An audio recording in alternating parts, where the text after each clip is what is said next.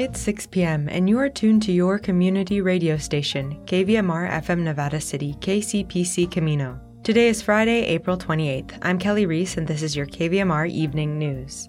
In the wake of the eye popping $787 million Fox News defamation settlement with Dominion Voting Systems, a group of concerned Shasta County citizens is taking action. They're spearheading the charge to recall County Supervisor Kevin Crye, one of the supervisors who peddled conspiracy theories about Dominion, ultimately leading Shasta County to terminate its contract with the voting system.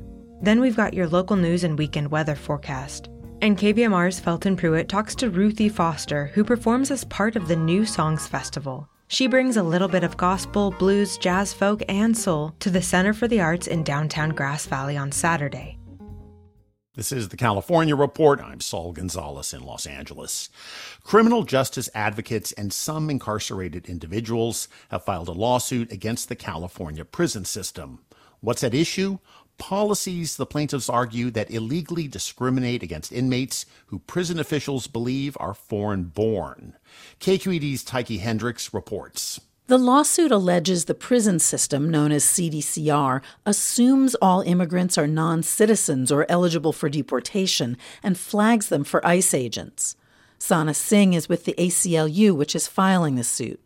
She says too often officials make mistakes. One of the people that we first learned about who was impacted by this illegal practice was Brian Bouclet. He'd been a US citizen for over 50 years.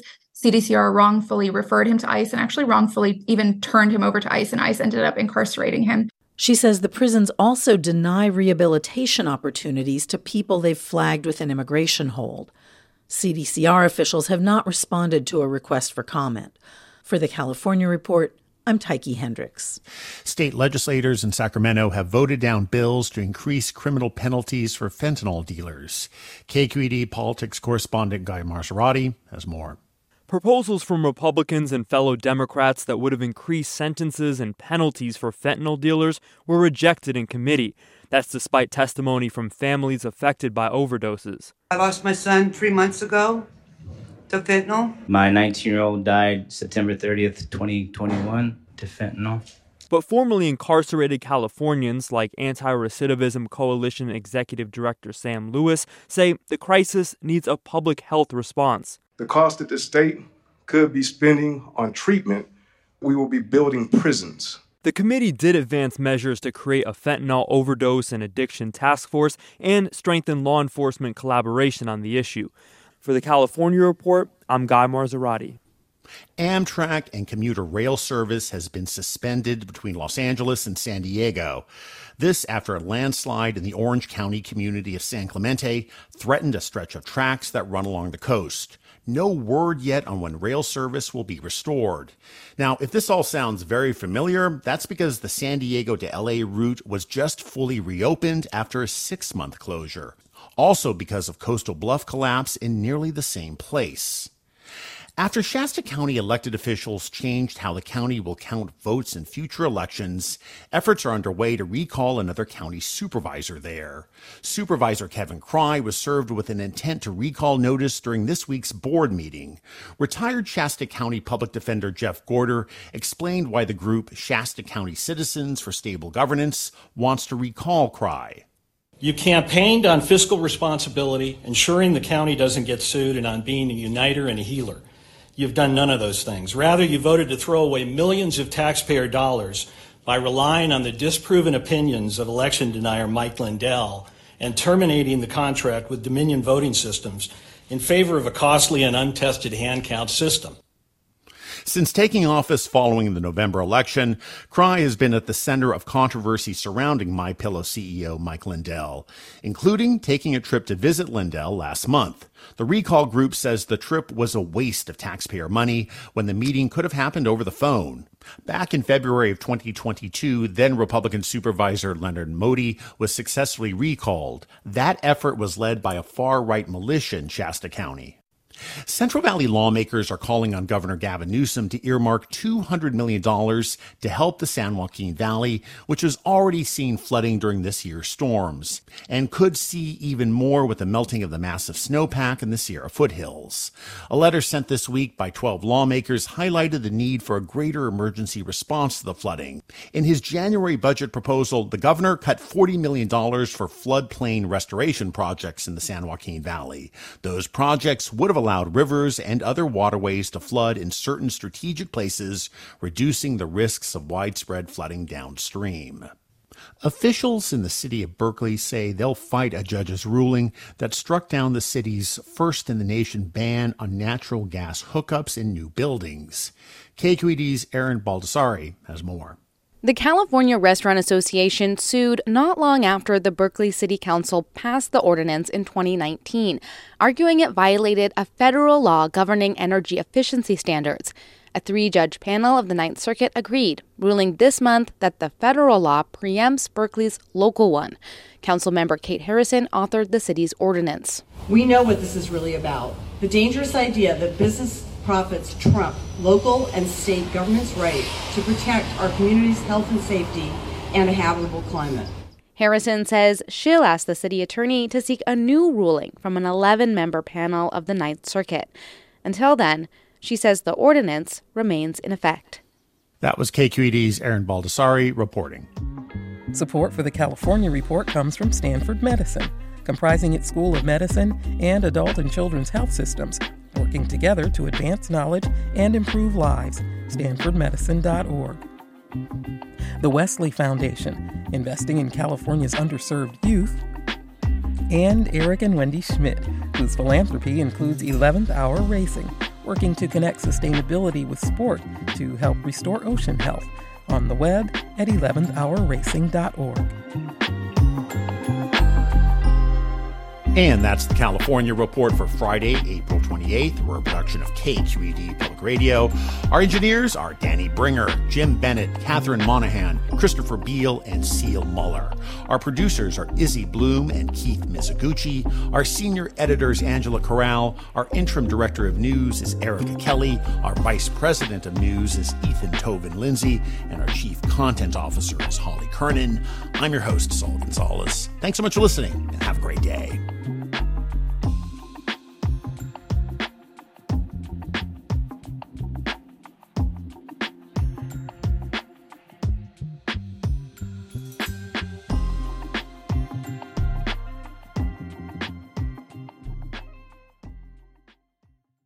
Let's take a look at today's local news. In a news release today, the Nevada Irrigation District says they're anticipating high cold water and dangerous conditions in rivers and waterways this weekend. The agency, which supplies water for much of Nevada County and portions of Placer and Yuba counties, points to rapid snowmelt from this weekend's heat wave as the culprit. NID's Director of Power Systems, Keane Sommers, says, quote, With warming temperatures, it may be tempting to head to the water. NID asks the public to be mindful that the rapid melt will create river levels exceeding flows in recent years. Additionally, the water is very cold and could limit your ability to save yourself. The high flows and cold temperatures will combine to result in an increased risk around local waterways. California snowpack is forecasted to melt quickly as air temperatures soar, and high elevations don't guarantee a reprieve. Nevada County's Bowman Lake, for example, sits at an elevation over 4,000 feet. Temperatures there this weekend are forecast at a high of 70 degrees and low in the upper 40s. To no one's surprise, the snowmelt generated from these high temps is cold. The National Weather Service says water temperatures are in the mid 30s to low 40s in higher elevations, near Lake Tahoe and Truckee. In the foothills, water temperatures are in the 40s and 50s. NID says flows in their upper elevation reservoirs are expected to pick up greatly this weekend. Jackson Meadows and Bowman Dam are already spilling. While there is widespread flooding forecast for portions of California, NID says they're positioned to fare better. In fact, according to NID's Director of Operations, Chip Close, flows down the Bear River have already peaked. Quote, I don't believe there is any cause for alarm at this point. The weather is on our side as the coming heat spell is forecast to be short lived with cold temps moving back in next week. Nevada County's Environmental Health Department has announced five upcoming mosquito fish giveaways, starting Thursday, May 11th and continuing every Thursday until July 6th. Amy Irani, the county's environmental health director, explains that mosquito fish consume a lot of insect larvae in ponds or other standing bodies of water. And by reducing the mosquito population in larva form, you can reduce the mosquito population and your risk of contracting mosquito borne diseases, including the West Nile virus. Irani also reminds folks to check and remove standing water from pots, bins, buckets, and tires. But before you start dumping mosquito fish willy nilly, Irani says there are some things to note. These fish are not native, they're an invasive species, which means they're only meant for closed or stagnant ponds and should not be placed into ponds that can drain into the local creeks and streams. If you have questions, Nevada County Environmental Health can inspect your water source and offer other options. Now, on to your weekend weather forecast from the National Weather Service. Get ready for dramatically contrasting weather as this weekend first brings near record heat for much of our listening area. Then, weather conditions shift as wind picks up Sunday, dropping temperatures. High elevation snow is forecast to start Monday, and rain may follow as temperatures plummet.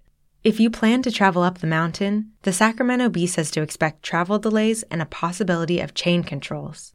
For those in Grass Valley and Nevada City, tonight partly cloudy with a low around 59 degrees. Saturday, mostly sunny with a high near 83. Saturday night will be mostly clear with a low around 56 degrees. Sunday, sunny with a high near 74. It could be gusty with winds as high as 21 miles per hour. Sunday night will be mostly clear with a low around 43 degrees.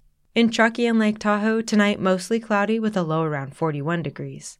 Saturday, mostly sunny with a high near 70. Saturday night will be partly cloudy with a low around 40 degrees. Sunday, mostly sunny with a high near 64. Sunday night will be breezy with a low around 34 degrees. The National Weather Service has issued a flood watch in effect until 9 a.m. on Monday, May 1st. And in Sacramento and Woodland, tonight partly cloudy with a low around 58. Saturday sunny with a high near 90. Saturday night will be mostly clear with a low around 54 degrees. Sunday sunny with a high near 80. Sunday night will be mostly clear with a low around 49 degrees. You're listening to the evening news on KVMR.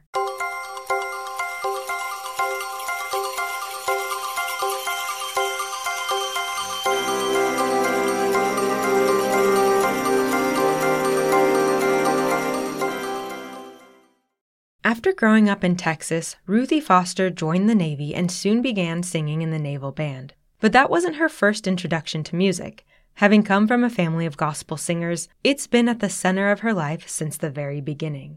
According to Foster, a great song is a great song, no matter the genre. So she intentionally takes inspiration from the wide palette of American song forms, incorporating gospel, blues, jazz, folk, and soul into her music. Ruthie Foster comes to Grass Valley tomorrow, and KVMR's Felton Pruitt sat down with the musician to get the details. We're talking with Ruthie Foster. She's going to be playing at the Center for the Arts in Grass Valley tomorrow night at Saturday, April 29th, 8 o'clock. She's part of the New Songs Festival. I actually got to see it last night with uh, Laurie Lewis and Keith Greeninger. And then tonight it's going to be Iris DeMent. And then tomorrow night, Ruthie Foster coming in. So you must have some new songs. I do. I have a new album that uh, we released last year, Healing Time. So I'm going to throw in a few new songs if I can get away with that solo. It's just going to be me and Pearl, my guitar, on this run. Your guitar's named Pearl. I like that. Yeah. Tell people about Pearl. Pearl is this beautiful Godin guitar. Uh, for you French folks, Godin. She's a Fifth Avenue Gold Edition, so she's very pretty. Semi hollow body with a Bigsby on the back, Bigsby Bridge, and I just love her. She plays sweet. She got that special tone for you. Yeah, she's got that Ruthie tone. I love that, and I love big my hollow guitars uh, because I, I grew up listening to Sister Rosetta Tharpe and people that played uh, hollow body guitars and 335s like BB King. So yeah, I have a huge, huge affinity for uh, these these guitars. Talk about some of the other people that you really uh, appreciated that made you want to become a musician, like Sister Rosetta. Yeah, she was the biggest influence. But later on, I got into gospel singers like um, Aretha. Know, I love Aretha's gospel albums. And of course, anything she sang was pretty much just going to be the last thing you want to hear waking up and going to bed, right? Oh, yeah. Beautiful voice. Yeah. And, and uh, later on, uh, songwriters like Phoebe Snow, uh, Janis Ian is another great songwriter. When I was getting into really wanting to write songs, I started getting into listening to folks like them.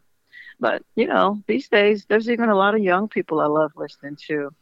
Uh, India.Arie, I've loved keeping up with her and her writing. And what I love about being at festivals like the ones I'm, I'm going to be at is discovering more people that I want to follow. That's that's what's really great about being a traveling musician. I can be a fan at the same time. Yeah, absolutely. I was talking with Iris DeMent uh, on an interview a couple days ago, and she was mentioning Mahalia Jackson being like one of her main people that wanted made her want to sing.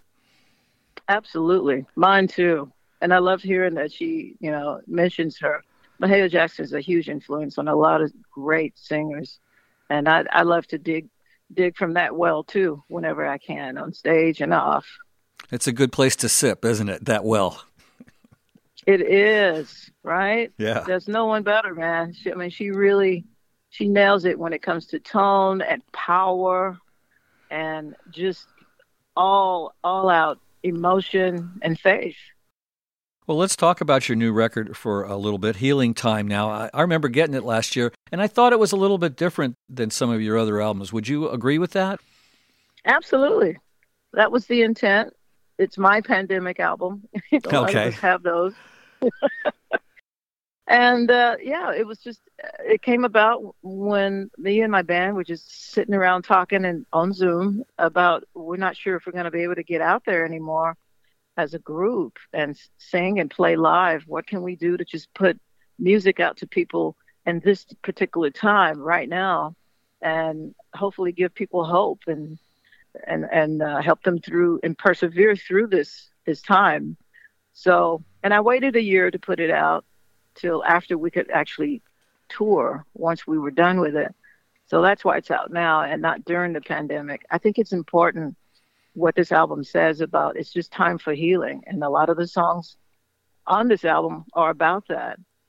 And I had a lot of help from people like Robert Randolph on steel.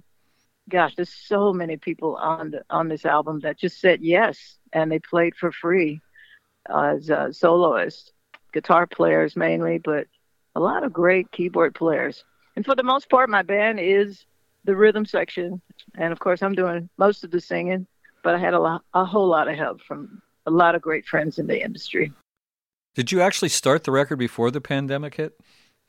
You know, in a roundabout way, I did. A lot of these songs I had been sitting on for uh, anywhere from a few months to a few years and decided to just finish them.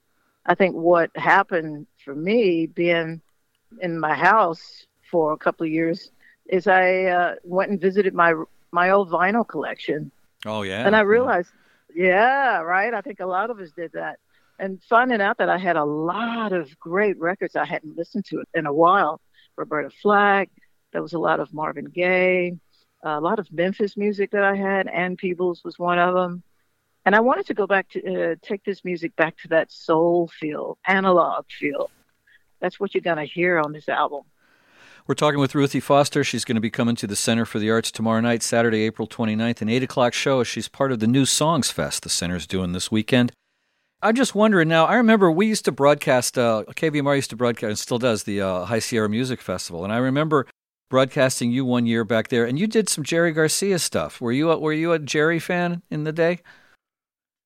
Yeah, I uh, cut my teeth on a lot of uh, Grateful Dead coming up from I came out of the Navy. I was in the Navy for four years in a Navy band, and I um, I got out in Charleston, South Carolina, and quickly found myself in the community playing music with uh, new friends who were great songwriters and and singers. And this one particular cat, he really used to he he got me onto John Prine and uh, Grateful Dead and a lot of just great folk singers, Josh White Jr. And that's that's really what I cut my teeth on, and and really learning how to play better guitar. that was part of it. Yeah.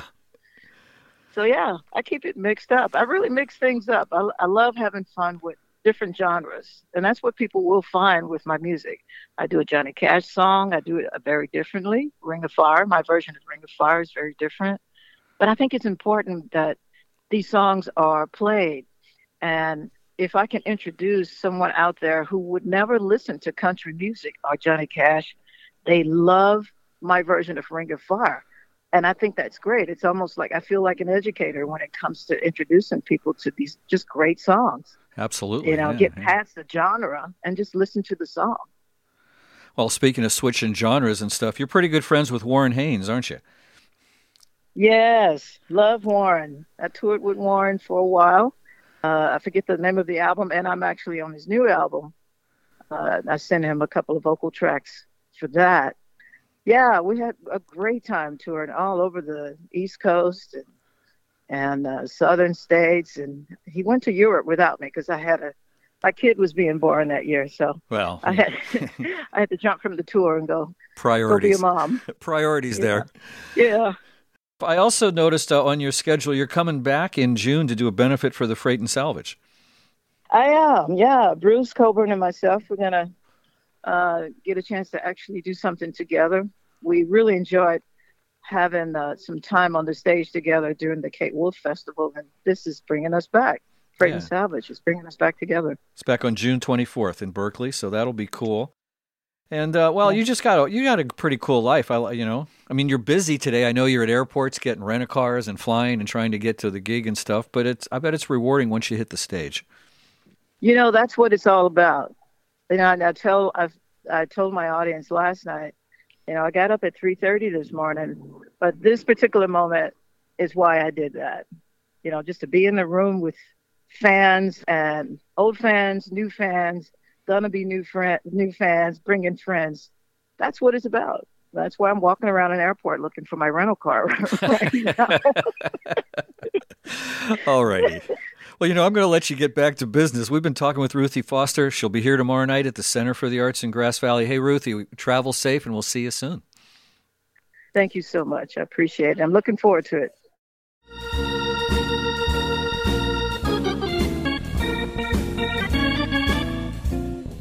That's our newscast for this Friday, April 28th.